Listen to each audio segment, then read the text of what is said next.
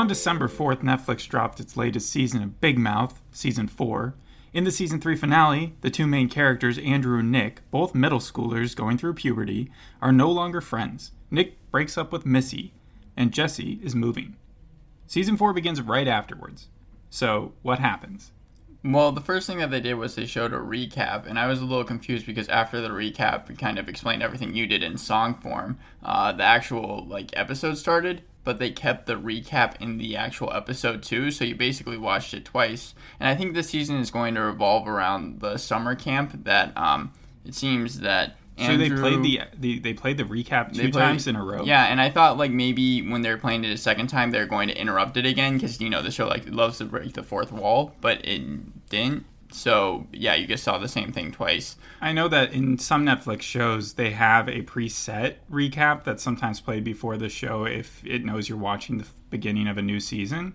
But I've maybe the show didn't realize that and put it into production itself, like so that it was Maybe. ingrained in the episode. Yeah, but So this- just some confusion there. Maybe they'll fix it. So we're at a summer camp this season. Mm-hmm. Yes. Which is like, is it like Wet Hot American Yes, summer? it basically Or like okay, it, I was gonna ask, is it like Sleepaway Camp?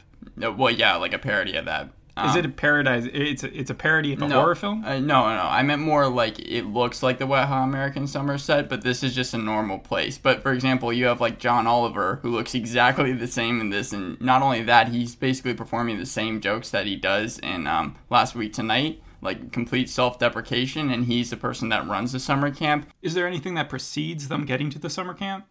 Uh, yeah, you see different characters come at different times. Like, for example, Andrew is the last one to show up to the summer camp Yeah. um, because his parents basically forced him to go. All the other seasons have taken place during the school year, Mm-hmm. right? Yeah, I think so. And now all the kids are going to be at the summer camp. Well, you have some characters that have stayed behind. For example, you have uh, Jay and Lola. They have their own separate storyline this episode. You also see Matthew. Well, Jay doesn't really have parents, does he? So he Yeah, he has just kind of evil brothers, Uh-huh. um, and a dog that always like is really emotional. They even play off of that this episode, and then you also get characters like Matthew and Aiden, um, the gay couple now. The Uh, dog can talk, right?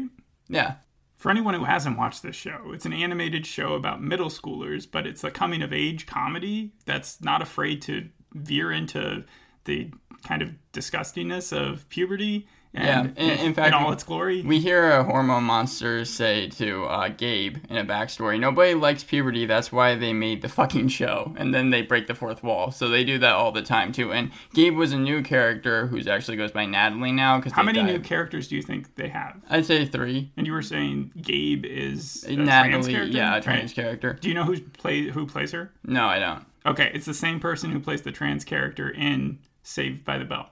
Oh, really? Yeah.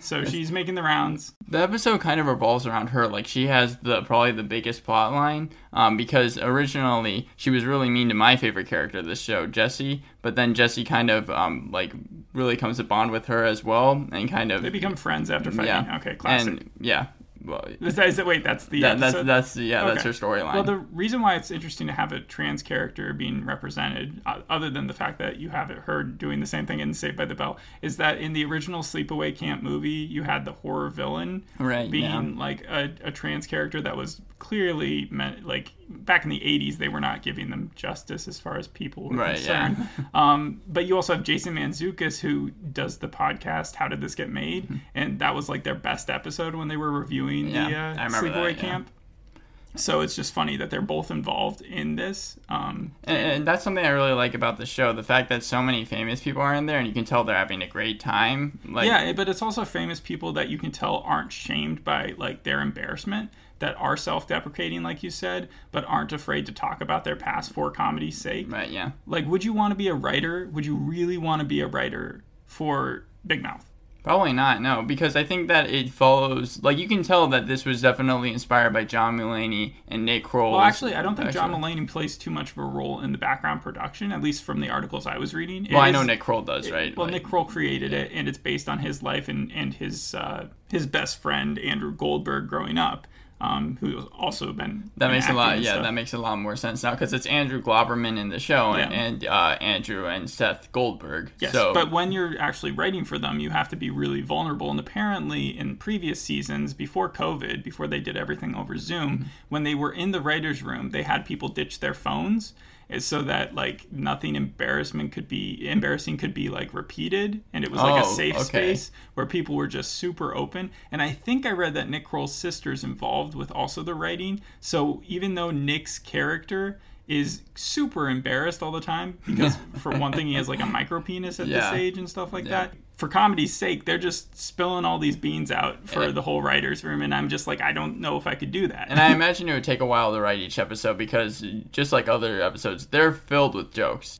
what was the worst joke? Like this episode, what was the dirtiest joke that they had? Well, uh, it happens a couple times. Um, basically, Seth and Andrew pull down their pants and say, "You seem hungry. You need. It seems like you need a nut." And you literally see their, their yeah, bowls. I like- am surprised because it's been critically acclaimed from the get go, and that there hasn't been more of a pushback that they are documenting like middle schoolers, but at the same time, because it's animated, it's okay. It has kind of paved the road for shows like Pen 15, Mm-hmm. though, because and Sex Education, where they can talk about these. Um, kind of awkward years in a Yeah. way that is funny, but also more, I guess, truthful in a way than And- uh, a lot of shows have previously portrayed it. And I don't think that it's like that bad a show, honestly, for teens to be watching. Like it is an easy show yeah, to kind of tricking you into digest. learning stuff. Mm-hmm.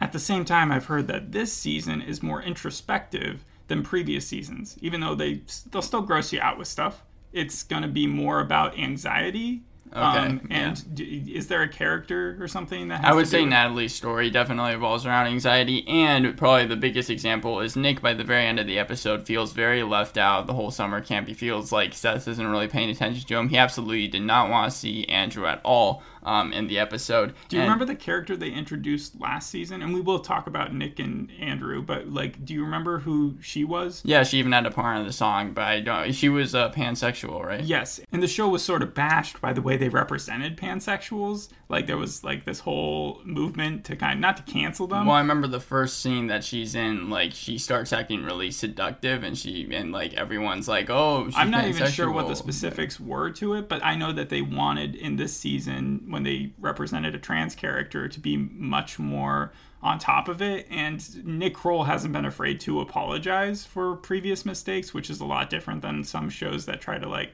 we're just gonna like ignore you. Yeah, the trans character's storyline actually got kind of dark because they bring up uh, hormone blockers and the fact that, like, basically she was just filled with anxiety. There's a character named Tito who was an anxiety mosquito, and she's like Tito the anxiety mosquito. He's kind of like the shame monster, Uh, sort of a villain, right? Yeah, I got yeah, and then Nick. Tito's a she. Yeah, and Nick kills uh, like one of the mosquitoes, and like it ends up being since there are a million of them, they're all Tito. Oh, And okay. So, and it's funny because when Nick kills one, then Tito is like, "You killed me, but I understand. I'm the worst." And I blah blah blah. And whenever you saw characters like um, get really anxious, you always heard their inner monologues. It kind of turns green with a green tint. You always saw the mosquito like in the frame. So with the new bad guy, did it feel like a different season? Yeah, this felt the most differentiated from the first three, and I'm a little sad that most of the characters are just going to take place at this summer camp because one of the things I like most about the show is like every single episode you see them in different places, and I believe that gives a lot more um, like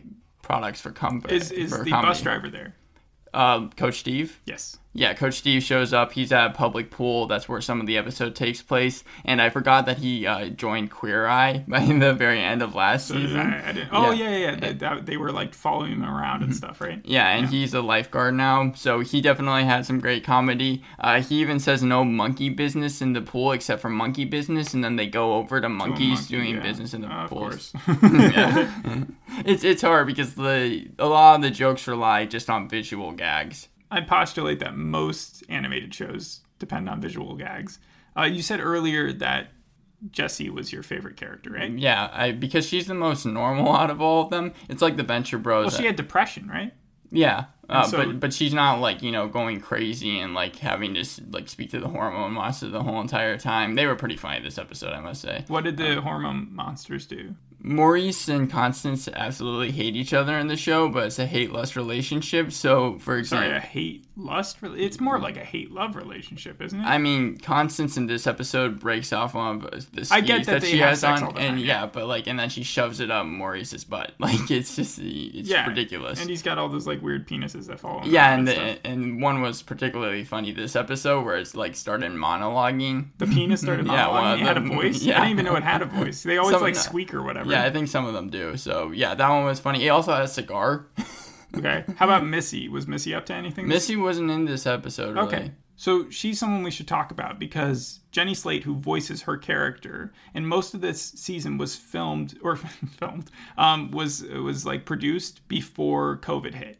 But once COVID hit, and then followed by the protests, uh, specifically George Floyd, um, Jenny Slate, who is white, said called Kroll and said, "I'm not going to voice her character anymore." Oh, okay. So they replaced her character for the last few episodes and also the next few seasons because it's already been renewed for two more seasons. Yeah, I was gonna ask. I even put down my notes how long this ask. show was going to go on As, for. as long as they want. But Kroll basically says that because it's only been around for four seasons and the episodes are like 10 episodes each, it still feels like everyone's really special to him. But by like the time it's season 15, he's he's not going to feel the same. yeah, I assume so. Yeah, but it's a big deal for Jenny Slate to actually be represented by a character who went through, because that's the whole idea. Nick Kroll went through some of the things that the younger version of Nick did. His best friend was uh, Andrew, and then Jesse is based on her character who voices her as well. So everybody has to have something involved in it, and just because Missy was Jewish, that didn't mean she had she grew up as a black kid. So did Jason Mantzoukas did his character like go through Yeah, so Jason Mantzoukas had a talking dog when he was younger, and it really affected his Wait, life. As, no.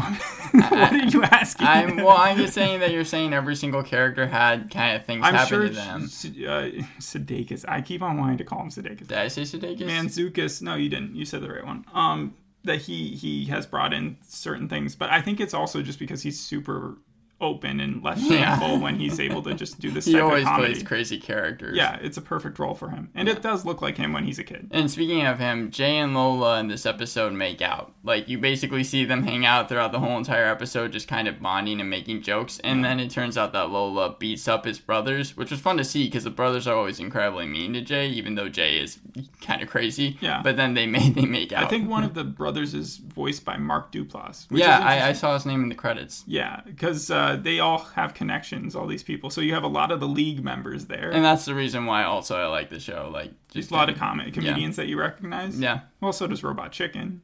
Yeah, but I mean, like this one, you they literally had like Nathan Fillion. Why is he there? He doesn't have But to be there. himself. But yeah, exactly. Well, you're probably going to like this piece of news then.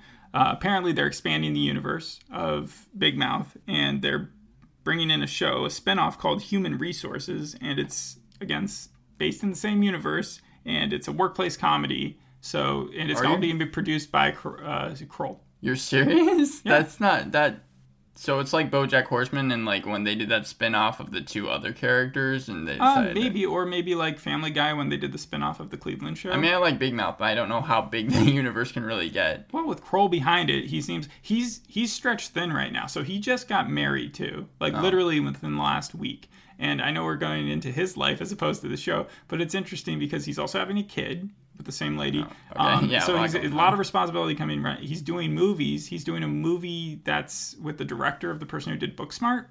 And uh, he's working on it with Harry Styles. And so Harry Styles was the first one to find out that he got married because he helped him and this was a dumb like pop TMZ story Yeah. for the longest time but he helped him with the preparation of like giving the ring and like a box of flowers or whatever Okay, that's Yeah, so. so- are they like really good friends? they're, yeah then? they're chum Yeah. chums I was thinking about doing like a game like which One Direction member does Nick Kroll know the best but then I was like that's stupid so uh, yeah back to the show what did you feel like the rest of the season's going to hold except for it just being part of the sleepaway camp Well, I assume that we're going to probably get some more characters. Like we saw Devon and Devin, those two characters that got married last season Oh, yeah. as like middle schoolers. So I assume we're going to go more into that. Matthew and Aiden's Are you are you pro middle school marriage? No, absolutely. Oh, okay, all right. But Matthew and Aiden's storyline seemed like they were planting the seeds to have that more in this season. I saw that this was 10 episodes as opposed to the 11 episodes that I was in for season 3. Is there any reason for that? No, just they had ten episodes in the first two seasons. Uh, was there a character named Milk? Yes, Milk was a So character. tell me about Milk. well, he was one of those characters that we were introduced to kind of four characters. I didn't get any of the names except for Milk, but they're kind of like I bullies. think he's also voiced by John Oliver, right? Maybe I'm wrong Is on he? that. I, I, I didn't. I couldn't couldn't tell, tell? if it, if it Okay. was.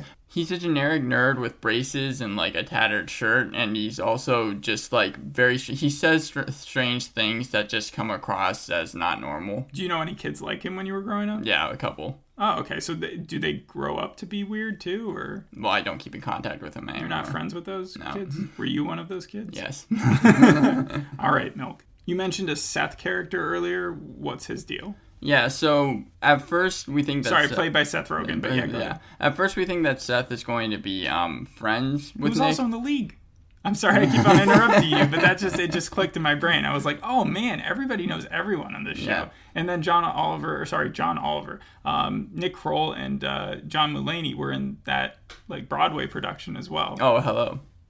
Yes, that's, that's Yeah. the name of the. Oh, hello, yeah. Um, but Seth and Nick, but you think that they're going to be friends at first. In fact, Seth even does the nut joke to him. Um, but as Andrew is like really, really sad that he has to go to this camp, he meets Seth and they become really good friends. So much so that Nick starts to get really jealous, and even his uh, lady hormone monster is like, "Oh no, they're bonding. They have to stop." And like, you know, and then Does Seth's character have a uh, have a hormone monster? no, well? we never see it. Okay. But it also looks like him, just in child form. it also looks like Nick Kroll. No, like Seth Rogen a little bit. Oh yeah, of course. Was there any update to Jessie's uh, moving or anything? Is she still planning to be in a different school? Yeah, when we saw the recap, they kind of alluded that, and I think that the plan is that she is going it feels to like. Stranger Things, where you know that some of the kids are moving for Mm-hmm. the next season, and it's like, how do you keep track? And then one of them's in Russia, not the kid, but the other guy. David Harbour. Yeah. Yeah. Well, and one of the characters I missed the most was Fred Armisen's character, the, The dad, dad. yeah. of Do you know who voices the dad of Andrew? Because you would have seen him. Oh, n- yeah, he's the same guy who. Uh, Richard Kind. Yeah, Richard Kind. Yeah, he's been in a couple shows that we've done. He, he does a great job. I always love how he's like really mean. Mean and sarcastic. It tends to be sarcasm, like runs the show as well. Yeah, I think his best moment was in season three, episode five, I think it was, where he's literally speaking over the credits and he's like yelling about how this show is really bad. Yeah, Um, and I, like to make fun of the show. I wonder what they're going to do with that this season if they're going to also do something with the credits in one of the episodes because I remember in season two, Coach Steve was singing the credits as well. So I assume that's going to be an on-running joke. so, what would you say the best part of the episode was? I I'd say probably with my, um, my favorite character Jesse and uh, Natalie because I felt like it was the most real and it was funny also.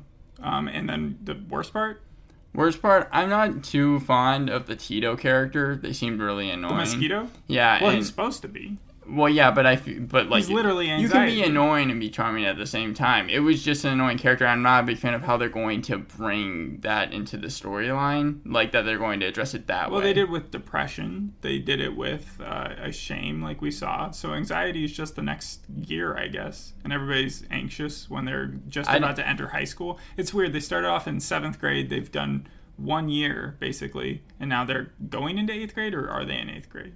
Well, I don't know. It's the Well, summer. they would. Yeah, if it's the summer, then they're going into eighth grade. I wonder if as the seasons go, it's going to like go into the high school storyline at all. If they're Well, once it go... actually hits puberty and adolescence and all that, like they are doing the beginnings of it, but it, it will probably take away from the jokes because the whole idea of like the first, like they made a big deal about how this was one of the first shows to show a girl getting her period, yeah, um, and how like that actually is progressive in a way that a lot of shows have never done before.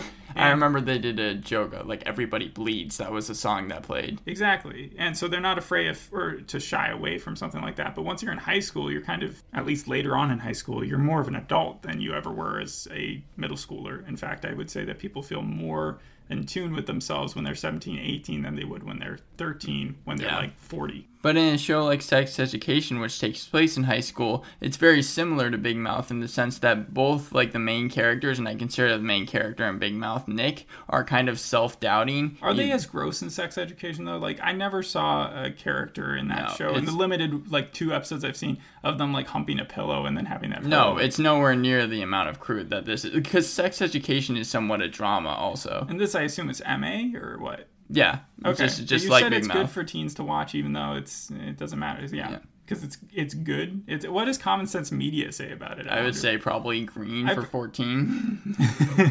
yeah, but it, does it see it as a as a pro a plus thing, like for parents to sit down with their kids and watch? I don't so think. Uh, yeah, I don't. I don't think that's how it works. But okay. Have you seen a lot of these experiences that they're portraying and thought, well, that actually looks a lot like something that I went through? Well, You yeah, but not to it. the same extent. Well, yeah, they exaggerate some, but some of them they don't. Like uh, the part where it's kind of like in the Pen 15 thing, where you did the research and you said that the two kids who are played by like people in their 30-year-olds, 30s, yeah. yeah. are taking events from their past childhood. And that's what Kroll does, where he's like, his parents, like at one point, I guess, waxed his mustache. And the girls in the Pen 15 thing literally had their parents helping them get ready for a party. Um, Yeah, I in think the awkward wa- ways. I think the waxing of the mustache happened to Andrew's character. Yeah, so yeah. so like real things, real experiences just depicted on the screen and added a little bit of humor, but that doesn't mean that they're always exaggerated forms of it. So No, I think they do a good job of. Uh, I was asking you if you had any ones that you were like, "Oh yeah, that happened to me once." well, like here and there, I'm putting you on the spot. I, I don't have any Okay, specific right. examples. then we'll move on and we'll say that this has been the first episode of the fourth season of Big Mouth. I just want to say I, I, I did like this episode a lot, and I'm really glad it's back. Yeah, the ratings have been pretty consistent to what the previous seasons have been. Um, IMDb, for for some reason, the individual episodes are always in the sevens or early eights. But as a show, as a whole for the show, it's got like an 8.0, which is That's very pretty good, decent. yeah. yeah. And then on Rotten Tomatoes, it's like 100%. So good ratings, nothing new. Uh, it would have been funny if it had come out out of the gate and just fallen on its face. And then it like, Thirty-eight is just awful. percent. No, but they've already been renewed, as I said, so we can look forward to many more episodes. And it shouldn't really be like pushed back, I don't think, because it's an animated show. So- Yeah, they were already even in the works of doing season five when the protests were happening because Jenny Slate was looking into what she would be saying for her, Oh, her character. And um, so they, they are well in advance of what they need to do. And they have to be because Kroll is so busy. So with that fifth season, then, or is it going to be like the Get Down, where they're going to release it very soon afterwards, Well, or is see, it? the, the last um, this season, which takes place at the sleepaway camp, only a few survivors make it out of here. Okay, so yeah. the next season's clearly going to be oriented on the police chase and I wonder whether who's or not die, yeah. We find out who killed Andrew and whether or not it was Nick. okay, so uh, that's been today's episode. Thanks for listening. We'll see you on the next one. Oh, last thing. Uh, this is one of our 90th episodes. 93rd, I think. 93rd, 94th, whatever. Um, at our 100th episode, we're going to be doing a full ranking of um, our top 10 as well as going over every single show that we've done so update. far. Yep. An update. It should be pretty fun and long, but also funny because we'll have funny updates, promise. Um, we'll see you then. Bye. Bye.